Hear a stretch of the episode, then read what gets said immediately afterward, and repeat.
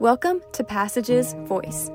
This episode was originally recorded as part of the Digital Speaker Series, where we meet famous leaders in the church, business, and politics to discuss faith and leadership. To learn more, visit the Passages Leaders Network or follow us on social media at Passages Israel.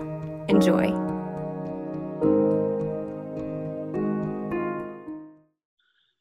Welcome, everyone. My name is Jeff Brown. I'm the Director of Partner Relationships at Passages. It's my privilege today to have Dayton Moore as our speaker in our speaker series. Dayton, welcome and thank you for being with us. Great to be with you, Jeff. Honored to be a part of it. Great. I want to share a few things about uh, our speaker before we get started. Dayton Moore is the Senior Vice President of Baseball Operations and the General Manager of the Kansas City Royals. And for those of you who live in the Midwest, you know that the Royals in 2015 uh, won their first uh, World Series, beating the New York Mets in five games, and that was their first World Series in 30 years. Um, because of his work with the Royals, he has received several accolades over the last five years, including being named uh, to the Kansas Baseball Hall of Fame and Kansan of the Year in 2014. He's also been tabbed Executive of the Year by Major League Baseball and several other organizations. Under the direction of Moore, the Kansas City uh, Major League Baseball Urban Youth Academy officially opened in 2017. In 2013, Moore started the See You in the Major Leagues Foundation, and this has benefited organizations including the Jewish Community Center, Higher Impact, National Center for Fathering, and the City Union Mission. Uh, following the 2014 season, Moore wrote a book called More Than a Season, with all the author proceeds going to the See You in the Major Leagues uh, program. Currently, Dayton is helping to prepare the team um, for the delayed 2020 season of 60 games. So he is a very busy man, but we are so happy to have you here today uh, and excited. One reminder before we get started, don't forget that you can submit questions in the Q&A section. Um, also, if you're Passages alumni, you can join the live chat in the PLN network as well. Dayton, I'd love to jump into some questions for you, um, starting a bit uh, with your story. Um, when you started managing the Royals, uh, they were an organization and a team that was struggling um, before they won in 2015 the World Series. Uh, it had been 30 years since their last World Championship. So, how did you put the organization in a position to succeed again? Well, that's that's a great question, and um, let, let, me just say this: that um, as I said before, it's an honor to be on with with each and every one of you, and we all have a great heart for the next generation um, of leaders. And we, you all are leaders and we want to do everything that we can to, to pour into you to share uh, our experiences to talk about our leadership journey because as leaders someday you are going to be decision makers at various levels and some at the highest level. And so we recognize that. And so i want to be very transparent with everything that we've experienced. Truthfully, the only thing that I, I can really offer you is my mistakes and, and share those with you and, um, and talk about, again, our journey. But, you know, the, the only thing I ever wanted to do, truthfully, was, was to be in baseball. I can't recall a day in my life since I was four years old where I haven't dreamt or thought about this game. Uh, truthfully, most days it's been my God, and I'm thankful that uh, God has rescued me from me and uh, recognized my heart and, um, and, and allowed to me to continue to journey. And I'm and I'm thankful that uh, I have been shown uh, the errors of, of my ways in leadership because a lot of days I've made baseball my God and and um, uh, I ask for forgiveness with that. But I've pursued this game um, very passionately. I wanted to play as long as I could. Uh, when my college career uh, was completed, I signed with an independent pro team and I was released from there and I began coaching. I began coaching at uh, George Mason University and, and I did that uh, for five years. And then I was offered a position to scout with the Atlanta Braves, and I uh, originally turned them down because I wanted to. I wanted to, to coach. I wanted to be a head coach in college. And my father told me from the time I was a little boy, he said, do everything that you're doing like it's the last job you'll ever have. I mean, so everything you do, focus and concentrate like it's the last job you'll ever have. And then chances are it may not. Um, but I never wanted anybody else's position. I was focused on what I was doing. And then through prayer and counsel, I decided to go work for the Atlanta Braves. I was going to do it for four years and get back into um, college coaching. And then one thing led to another. Uh, we began, uh, I, got married. We had a, a small child, a little girl named Ashley. And from that point in time, we started making decisions simply what was best for our family, uh, not what was necessarily what I thought was best for my career. And there was opportunities that presented themselves that was clearly in the best interest of my career, but I looked at it as it's not best for our family, so I'm not going to pursue that. And and by doing that, there was more opportunities that presented themselves. So to make a long story short, after scouting for a couple years, the Braves asked me to come down to Atlanta uh, to work out of the office. At the time, it was Fulton County Stadium, which is now it was then it became Turner Field, and now it's SunTrust Field. And so it's it's it's been uh, three different stadiums there now in the city. Um, but I became the assistant director of scouting. And again, I just went to work every single day, letting the needs of the organization guide my path, not wanting anybody else's job. And uh, we began um, a journey where uh, John Schuerholz, who was the general manager at the time, began to uh, put us in positions of leadership at various levels. And um, uh, then we had a couple opportunities to go to Boston or in Arizona as the general manager. Uh, wasn't interested in being a general manager. I loved what I was doing. And then the Royals called. Uh, and um, I was born in Wichita, Kansas. The Royals were my boyhood team. My mother and my grandmother grew up loving the Kansas City Royals. And so when the Royals called, I decided to interview. And um, I, I, met with David Glass and Dan Glass. Uh, and uh, they offered us the position we came, uh, we, we, decided to, uh, to take this position truthfully uh, against the counsel of many. Many people in the industry said, don't go to Kansas City. You can't win there. There's no prospects in the system. The economics of the game have changed from what it was at one point. And of course, in the 70s and the 80s, the Royals were the model organization in baseball. And so um, uh, originally, uh, I told David Glass that I probably wasn't interested in the position. I appreciated it. And uh, I told my wife that we were going to stay in Atlanta. I told John Schuerholz we were going to stay in Atlanta, but I didn't have a piece about it at all. Uh, an initial sense of relief, probably because I'd made a decision in my own mind, but I didn't have a peace about it at all. Uh, and I, I, felt like I was making that decision based out of fear because so many people were telling me that we couldn't succeed. And um, so lo and behold, we decided to, to go to Kansas City. Uh, after working here for about two months, diving into all aspects of the organization, uh, evaluating uh, every department, what our timeline perhaps would be before we started playing winning baseball.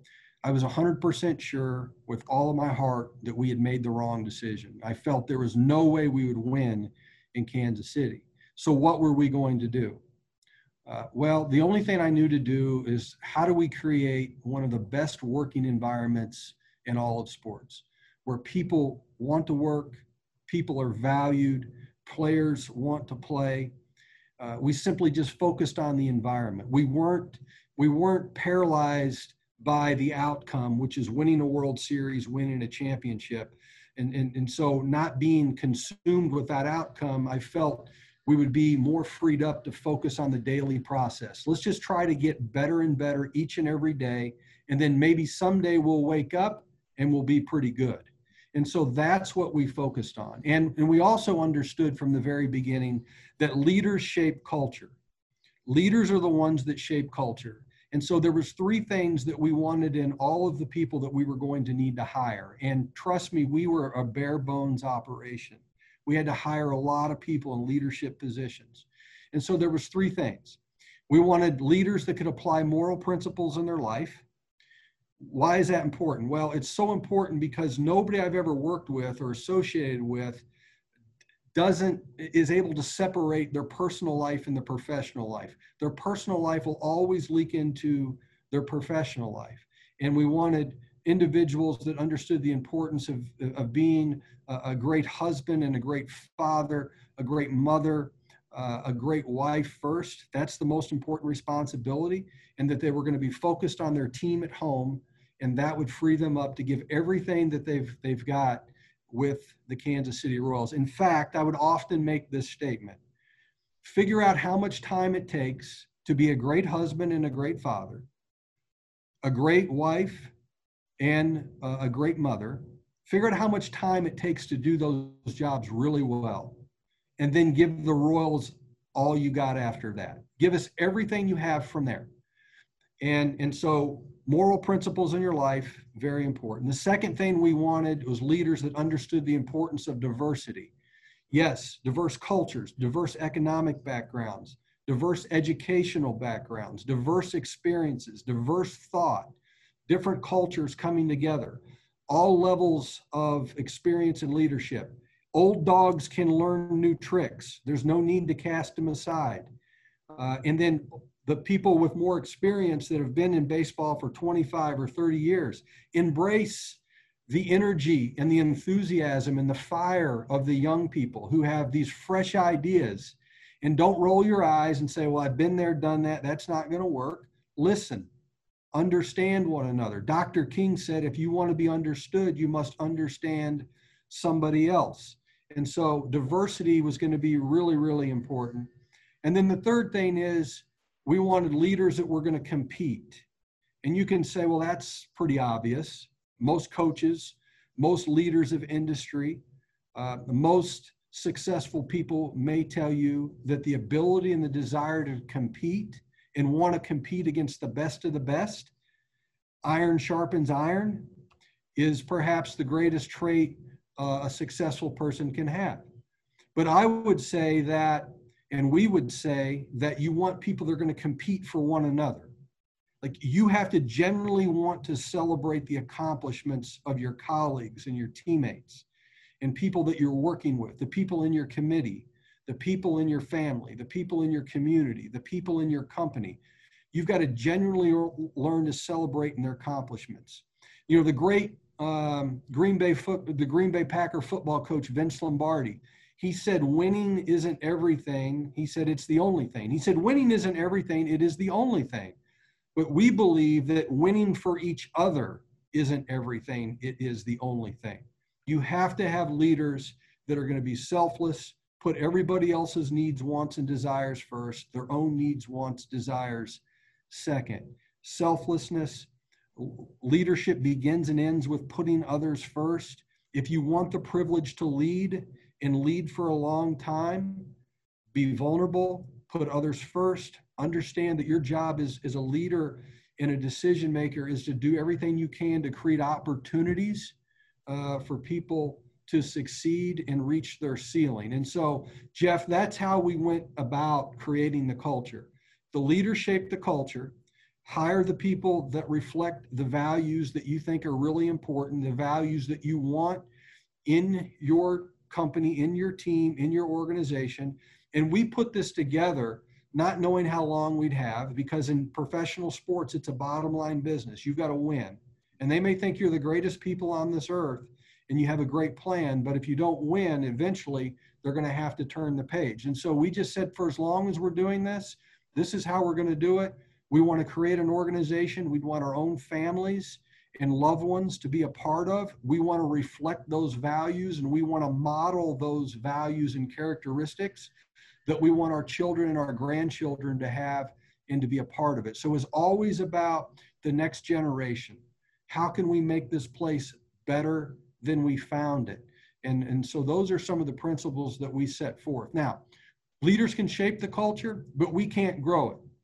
We can't grow the environment. Ultimately, that's going to be up to the employees. That's going to be up to your players um, to grow that environment. So I can hire the head athletic trainer, but I can't create the environment in the training room. I can hire the hitting coaches, but I can't create the environment in the batting cage.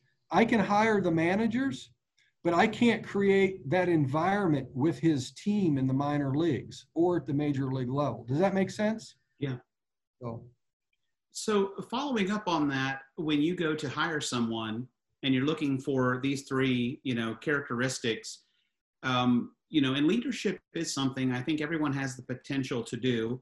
Um, but there are certain people that just have the ability to win people over, grab a hold of the mission, get everybody on board. Um, can you explain a little bit of, as a, a boss or hiring someone, how you notice those traits and that ability in someone?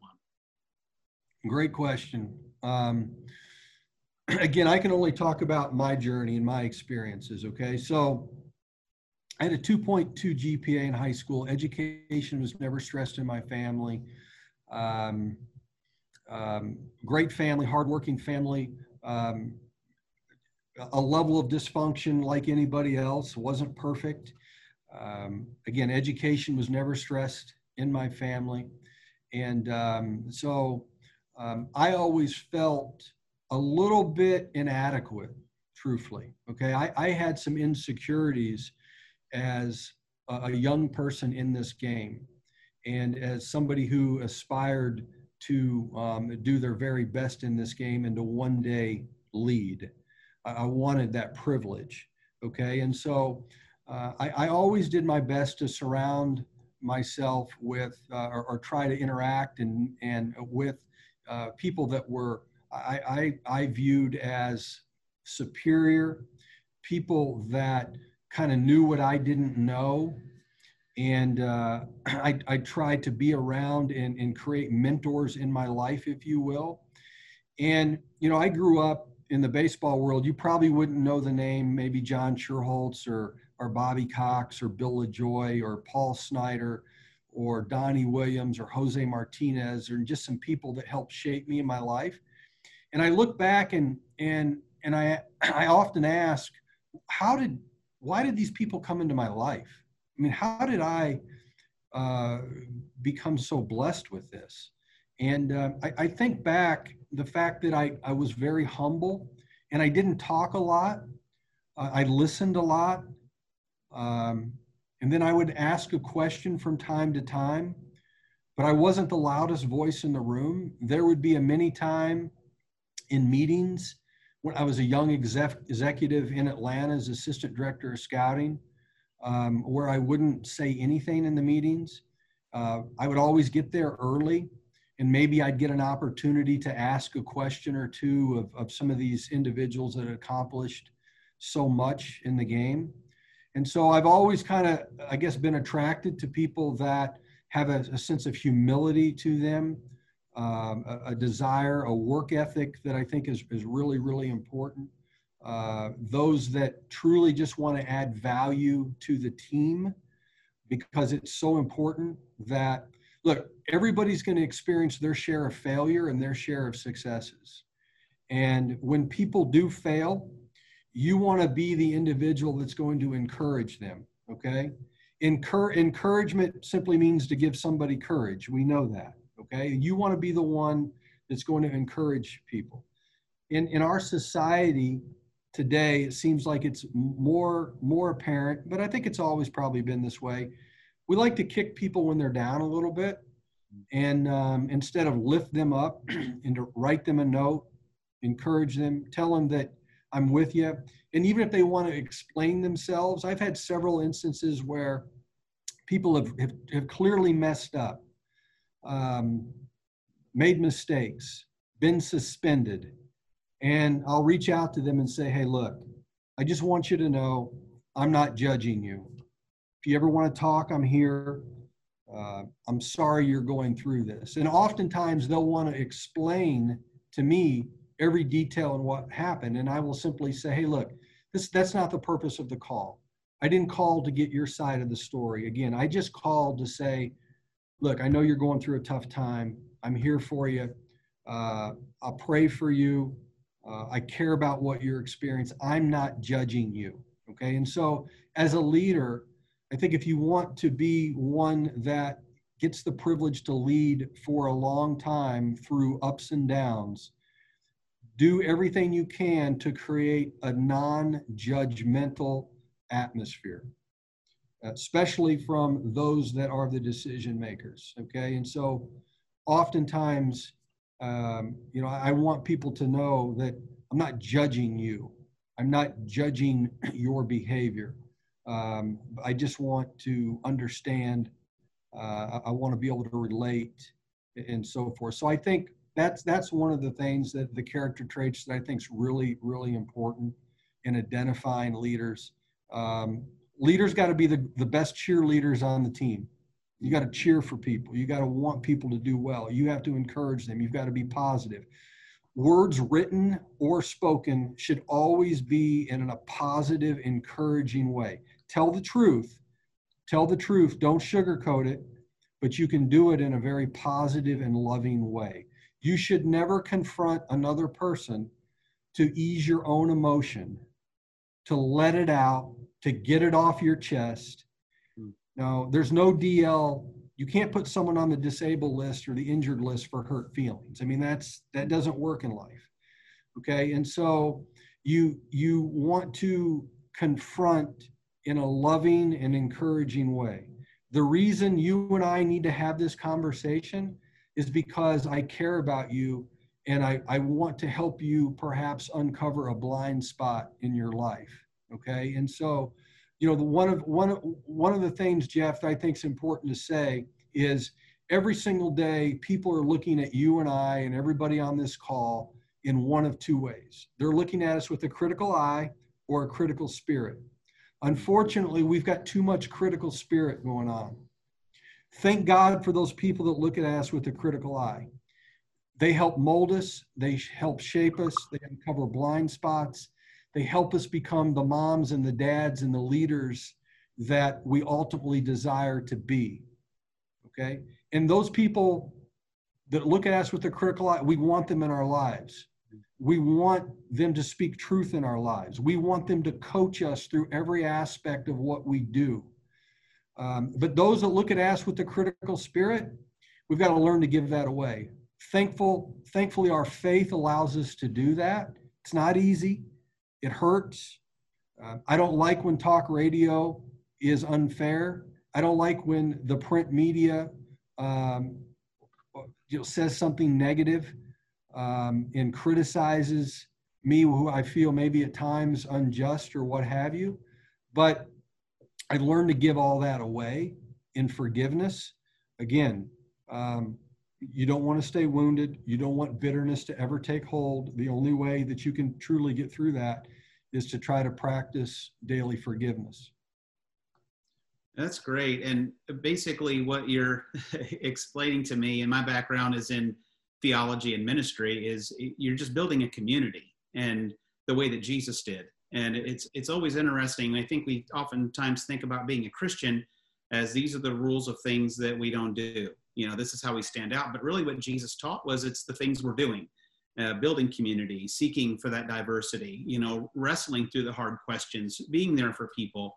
Um, you know it's it's amazing. Jesus said if you have something to offer in the sermon on the mount and you realize that someone has something against you go be reconciled. And mm-hmm. i know for me and many christians we kind of grew up thinking i've got to get this off my chest or i'm not going to be right with god. That's not what he said you know like what you were saying that's you can't put somebody on the dl because you have hurt feelings. Um, so really good stuff. I, I really appreciate that.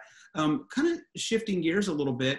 So once the success came um, how how do you retain that that community and the humility and how does that process look?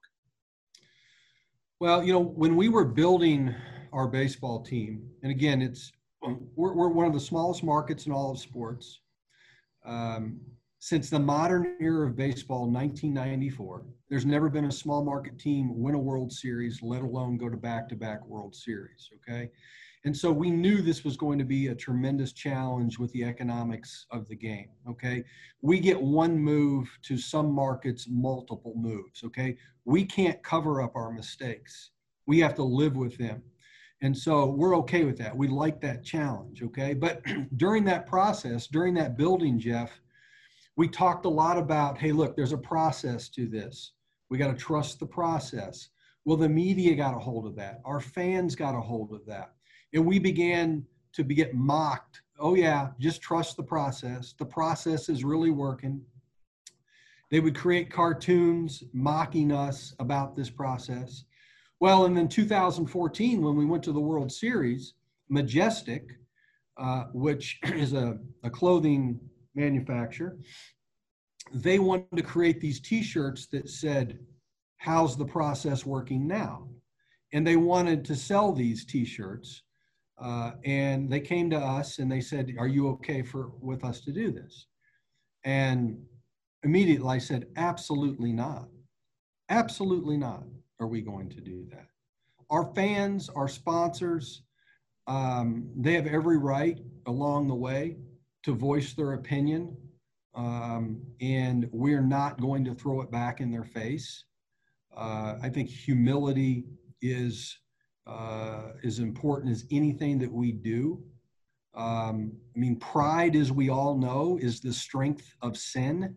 Like Satan loves pride. I mean, he he's going to tell you when when you're going good and you achieve something, Satan's going to tell you, "Man, you're so good. You did it all by yourself. You're so smart. You're so intelligent. You're so pretty.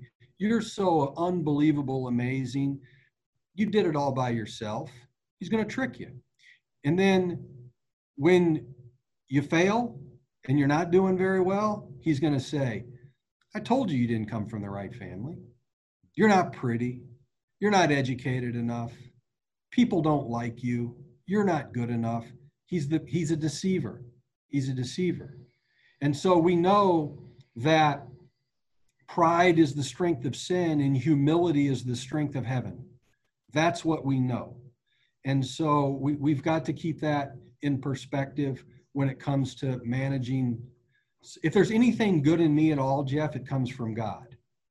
So without being plugged into his truths and, and, and, and prayer and the things that I put into my mind and, and the things that I put into my body, if they're not wholesome, if they're not from Christ, then I get off the rails a little bit. Okay. So everything that I've been able to do has nothing to do with me. If there's anything good in me, it comes from God. And so, if that's the case, obviously we know where the bad things come from, right? And so, um, it, so it, it's so important to practice humility and um, and share the glory. You know, that's one of the the seven absolutes that we have in leadership and or, building organizational harmony with the Kansas City Royals is to share the glory. And nothing gives me more satisfaction when we win a baseball game and the player of the game is often interviewed, as we all, and they're the star of the game. And the media person says, You did this and you were great, and what a great game you had. And when that person says, Well, how about the pitching performance of Brad Keller? Brad Keller was awesome, or or you know my hitting coach has really been helping me a lot or how about the play our center fielder made i mean this was a team effort i mean those are the things that you want to be able to say uh, and, and, feel and come across genuine. You have to share the glory and uh, it, it shows that you're a very it shows that you have humility. Very good. And I, your your faith comes out. I mean obviously it's ingrained in the way that you think um, you know the, the way that you run your family also the way that uh, you run the organization. Uh, could you share with me a little bit how your faith brought you to do community service and uh, reaching out to people and trying to, to help them in the situation they're in well the clubhouse where all the players we you know the players our team we call it the clubhouse mm-hmm. it's a living breathing organism okay we have players from all different cultures all different backgrounds some are, are college educated, some are from high school. Some, some of our players uh, drop out of high school in the Dominican Republic or school, seventh, eighth grade. Um, we obviously, they all have different stories, different fine, uh, family dynamics. And so there's all kinds of issues in the clubhouse. I mean, people are dealing with things all the time. And as somebody who likes to be connected with players and sharing their stories, Matthew West, songwriter, artist, um, singer Matthew West says it this way Life is more fulfilling when you become a character in somebody else's story. Life is more fulfilling when you become a character in somebody else's story. And so when you develop relationship with your players and you realize that some of your players are dealing with maybe uh, racism, they feel it. Maybe they're dealing with um, uh, sickness in the family. They're dealing with some type of poverty. They grew up in poverty. Uh, they're making money for the first time. And they've got maybe 20 or 30 family members that want a piece of that. And so naturally, you get involved with some of these issues, okay? And it, it's simply a reflection of society. The clubhouse is simply a reflection of society. So if you really care about leadership and stewarding your players and your organization, you have to get involved with the things that are important to them. Their problems are your problems. Their problems are your problems. You have to take that on.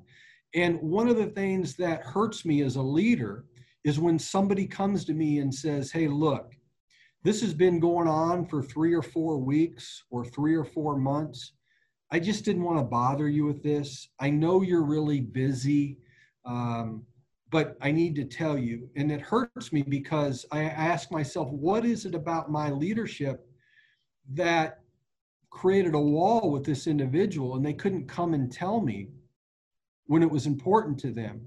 And so you want to be able to take on some of their issues and some of their problems. Now, they've got to be accountable for things, and you're not fighting all the battles for them but you're in this together, okay? And so we do know the Gospels tell us that we should stand firm and not tolerate racial injustice.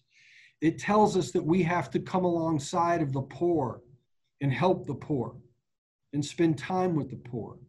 And so it also tells us that we need to be sold out for uh, pro life it also tells us that we need to be sold out for sex between a man and a woman in marriage. Okay, and so the church today, uh, and I'm not a theologian, Jeff, and, and, and correct me strictly if if if you feel that that I'm, I'm, saying something inappropriate. But living in the South at times, and then living in the Midwest and other places, the the the church, some some of the church, especially the African American church, we talk a lot about racial injustice. Talk a lot about the poor. Sometimes in the South, they don't talk as much about racial injustice, but they talk a lot about pro-life and and and and um, sex between a man and a woman in marriage and some of the other. So we've got to we've got to understand that that is some of the things that our players and our employees are constantly thinking about. And so, how do we confront these things in love? and to come alongside and and and and and be a force for change to use our platform in leadership uh, to affect change again you're not judging i have several friends um, through the years i have family members that have struggled with a homosexual lifestyle i have family members who have had abortions not judging them. I'm going to love on them. Uh, I have worked with players uh, and have players on our team today that they and their families have experienced racial injustice their entire lives. Uh, I want to try to understand that. We have players that come from extreme poverty and neglect. I want to try to understand that. And so I think if you are involved in the clubhouse, if you are involved in the lives of your players and your people, how can you not understand and want to understand their stories and then try to do something about? Quick, quick story I'll tell you. Um, about three years ago, when all this border stuff was going on, right? Okay, borders closed, immigration.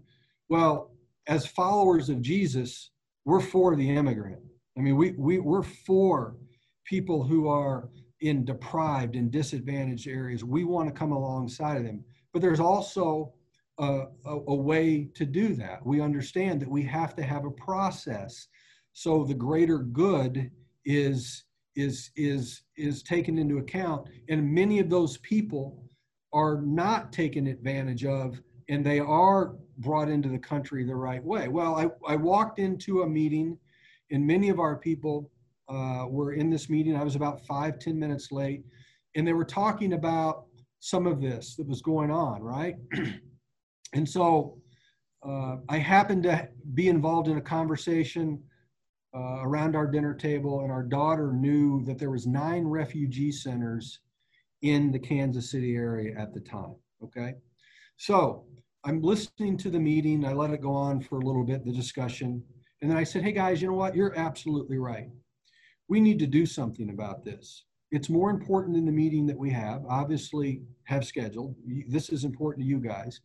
We need to be volunteering at one of the nine refugee centers. Well, they didn't know that there was one refugee center.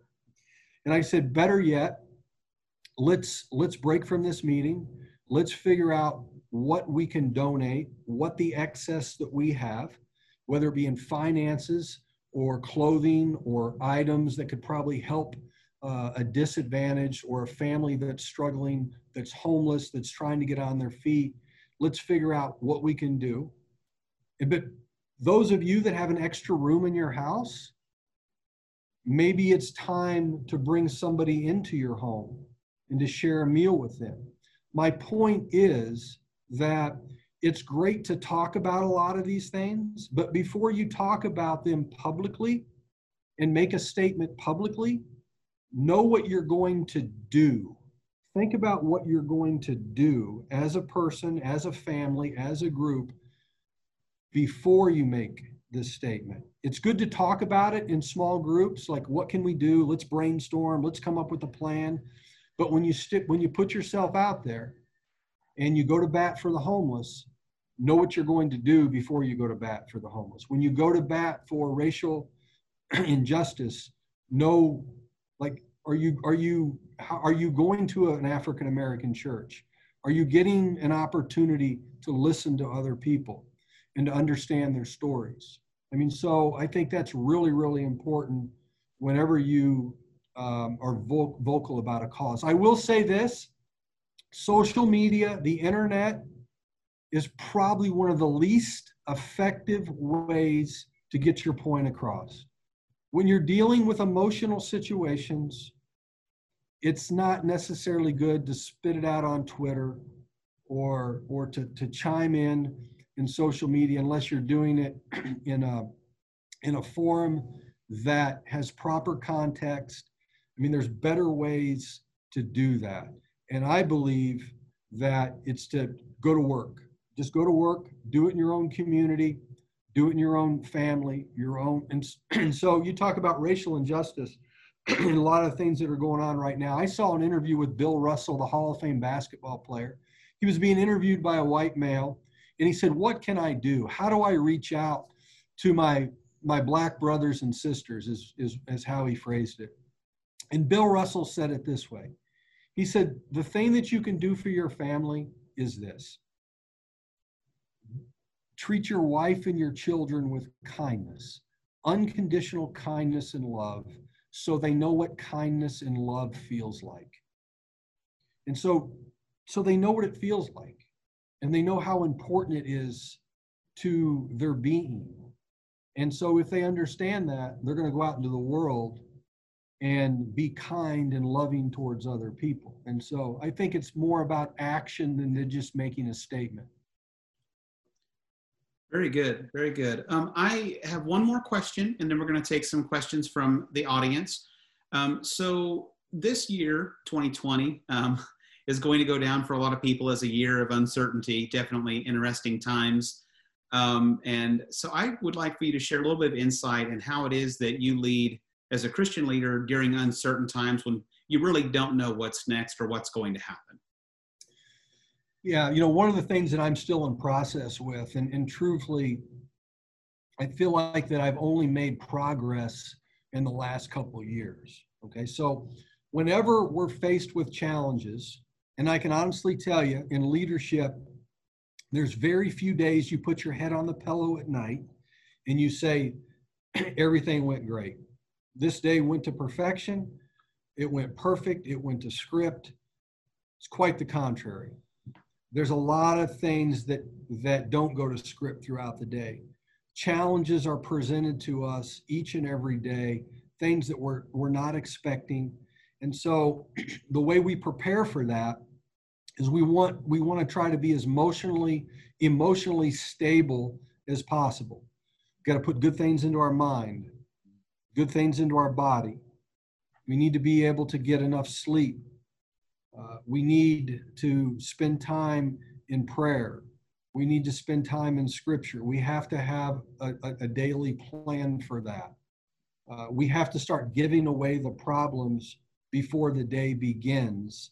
And so we know that Jesus is handling all of our problems, and you just want to be a vehicle for him uh, to, to help managing through the situations. Again, I'm in process with it. And just in the last couple years, I feel like I'm making some headway. And so when challenges occur, instead of reaching out right away to somebody else to complain about it or what do we do, I'm learning to ask Jesus about it first, to talk to God, rely on the Holy Spirit. Okay, have a conversation there first. And then try to get some calmness about it through prayer and then seek counsel. Write things down, questions I might have. But it's been a very challenging time. Okay, so we've had just in the last um, eight months, we've had managerial change where we hired Mike Matheny, who's an outstanding leader uh, and, and baseball person. Uh, we've had ownership change. Uh, the passing of Mr. David Glass, who is our owner here in Kansas City, a wonderful man, and a, a story that's worth studying. Uh, how he built Walmart, one of the most successful businesses in the history of the world, and how he did that and the type of person that he was. And so we've had we've managed through ownership change, uh, several investors, and then we have COVID 19, and then we're dealing with racial tension and all the things, uh, a work stoppage, so to speak, and negotiations between the Major League Baseball and the Players Association. And so there's been a lot of challenging times. And I've learned that the only way to fight through these things truly is on your knees uh, and give it away. Uh, again, I, I'm still in process with that because my intense nature I want to fight right away. I want to react uh, instead of learning to respond. The only way Dayton Moore's learned to respond is take it to God first in prayer. Um, ask for wisdom, ask for guidance. You know, wisdom comes from God. Uh, it's it's as a leader, you should be spending time in Proverbs all the time. Tim Keller and his wife came out with a book a few years ago, maybe four or five years ago, a daily devotion on Proverbs. It's really outstanding. I would advise anybody in leadership or anybody, truthfully, but especially in leadership, to get that book and to, to begin to study it. I've, I've shared it with all three of our children. I think it's so important. That's great. And um, actually, Nicholas, uh, had a question about a book recommendations uh, podcast. So um, on leadership, Christian leadership, uh, do you have any others that you would recommend? You know, there's right now for whatever reason, um, and it's it, it's it's changed through uh, different periods of my life. Um, I, I, find a lot of um, comfort in Christian music. Uh, I, I enjoy music. I enjoy the lyrics. Uh, I spend a lot of time, as I as I mentioned, Matthew West earlier. Uh, Carter Conlon at Times Square Church in New York. I like to listen to some of his sermons. Tim Keller is somebody that I think is is really really good. My uh, our daughter Ashley actually put me on to him uh, about seven or eight years ago. Of course, I knew who Tim Keller was. I knew the name, but never really studied him a whole lot. I think Max Lucado is somebody that I connect with. Uh, his his writings I find them inspiring and uplifting and, and positive. And in leadership, um, positivity is so important uh, because it, it, most days I find I, I really don't want to lead. Uh, I just kind of want to blend in, uh, go about my day. And um, it requires so much energy to stay positive and to be optimistic. And so I've, I've got to constantly be, be putting, um, you know, positive things in my mind. Max Lucado just came out with a book, How Happiness Happens. Uh, that's the last book that, that I've, I've read here recently. Uh, I'm not a great reader. Uh, I, I struggled with that my whole life. I do a lot of audio books and um, but so but it's but it's so important to have those mentors in your life. Our, our pastor, Christian Newsom, I bring him down to spring training every year. He sits in our meetings. He listens to me talk to people on the phone. He, he basically comes alongside of me and looks at me with a critical eye. Uh, Tim Cash, who has grown up in the baseball world, who's a pastor in Loganville at a church called The Cross. Uh, I, I, I listen to his sermons and his podcasts, and he has a, a, a, a, special way of connecting with the baseball culture because he's, he's been in that culture his whole life. And so those are just some of the resources that I use. Very good. That's helpful. Um, thank you for agreeing to go over with us. I really do appreciate that. We have one more question, um, and then we can wrap things up. Uh, Katie asks, what roadblocks have you faced in putting your leadership culture in place? If you could share a couple of those you know what I what I found is Katie. Katie is her name. Is uh-huh. it Katie? Yes. Um, Katie, what I what I found, um, oftentimes, whenever you're praised for doing something really well, um, that is the signal that you're about to get attacked. Um, and so, I've learned that lesson the hard way.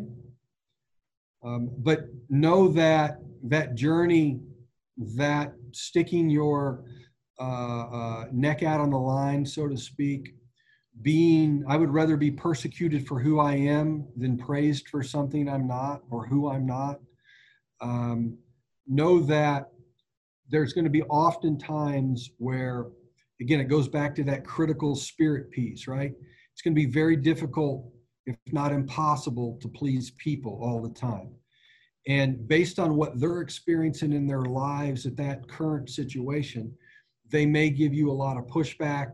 They may not want, they may think it's a good idea, but they don't want you to have any credit if they, they think that maybe that's why you're doing it. Um, you just have to continue to push forward. What I've found the only thing that works in trying to build a consensus and yes, there are times as a leader you have to stand up, you have to make a presentation, you have to try to inspire people to follow your plan. But it's very difficult to build a, a consensus. People are skeptical by nature.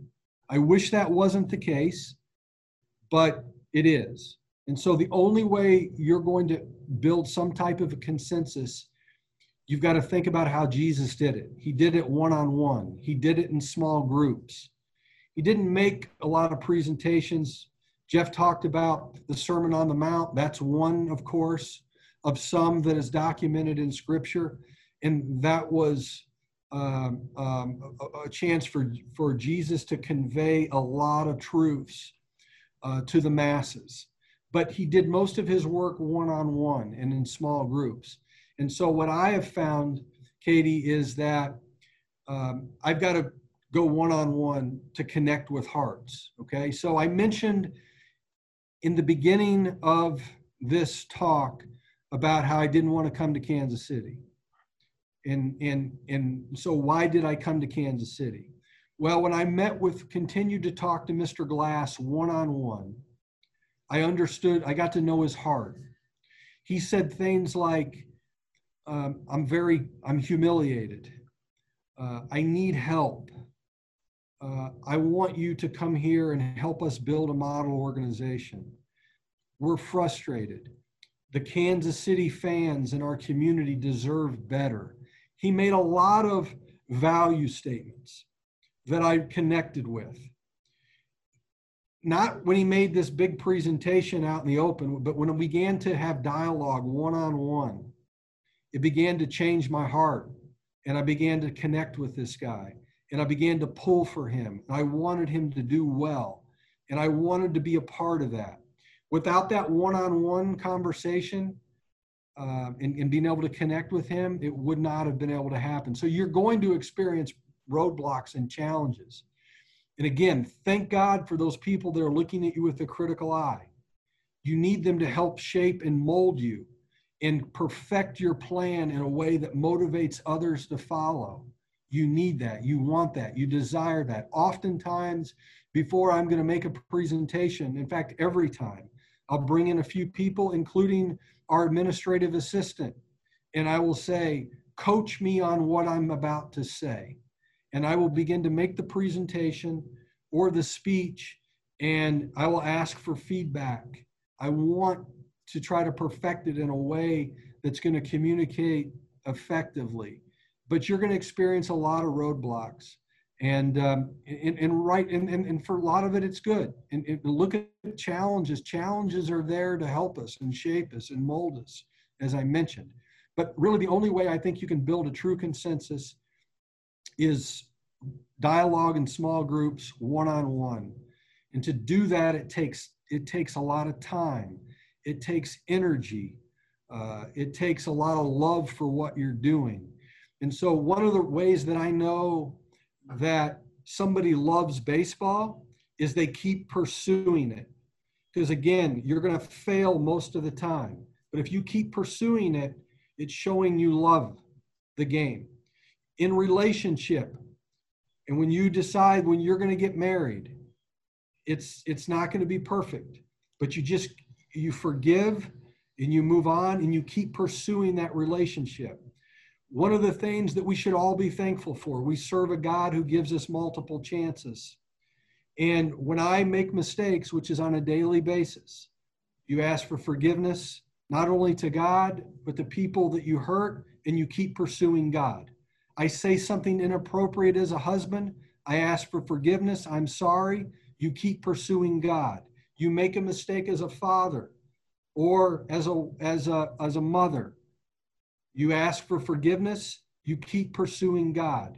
You mess up in the workplace. You ask for forgiveness. You keep pursuing God.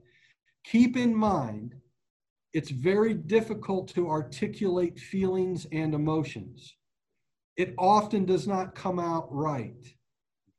Look past that when you're having dialogue with people.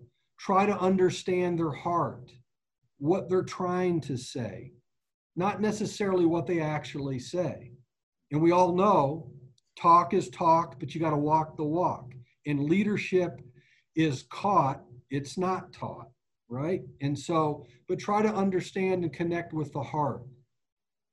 Give people grace with what, especially when you're doing something for the first time. And people may criticize your plan. That's okay. Forgive them. Don't take it personal. Try to connect with their heart. Let them connect with yours. And oftentimes in leadership, we say things at the right time, but the words don't come out right. Or sometimes the words come out right, but we say it at the wrong time.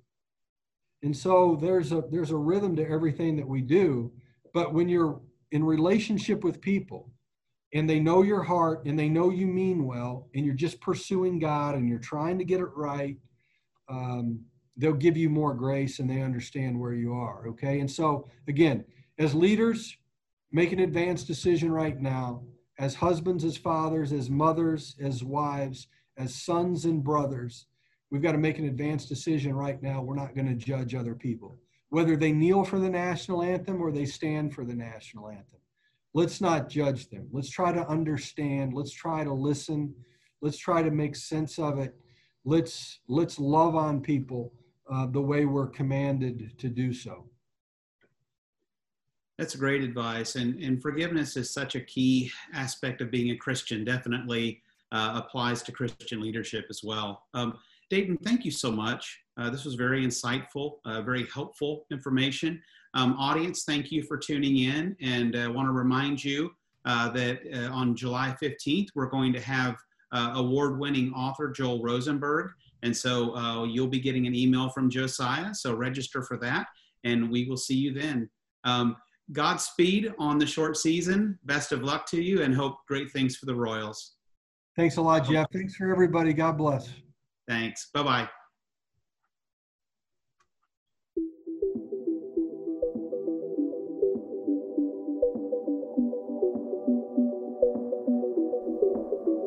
From Passages, this is Josiah McGee. If you have a topic you would love to dive deeper into, email me at josiah at passagesisrael.org for more information. Thanks for listening.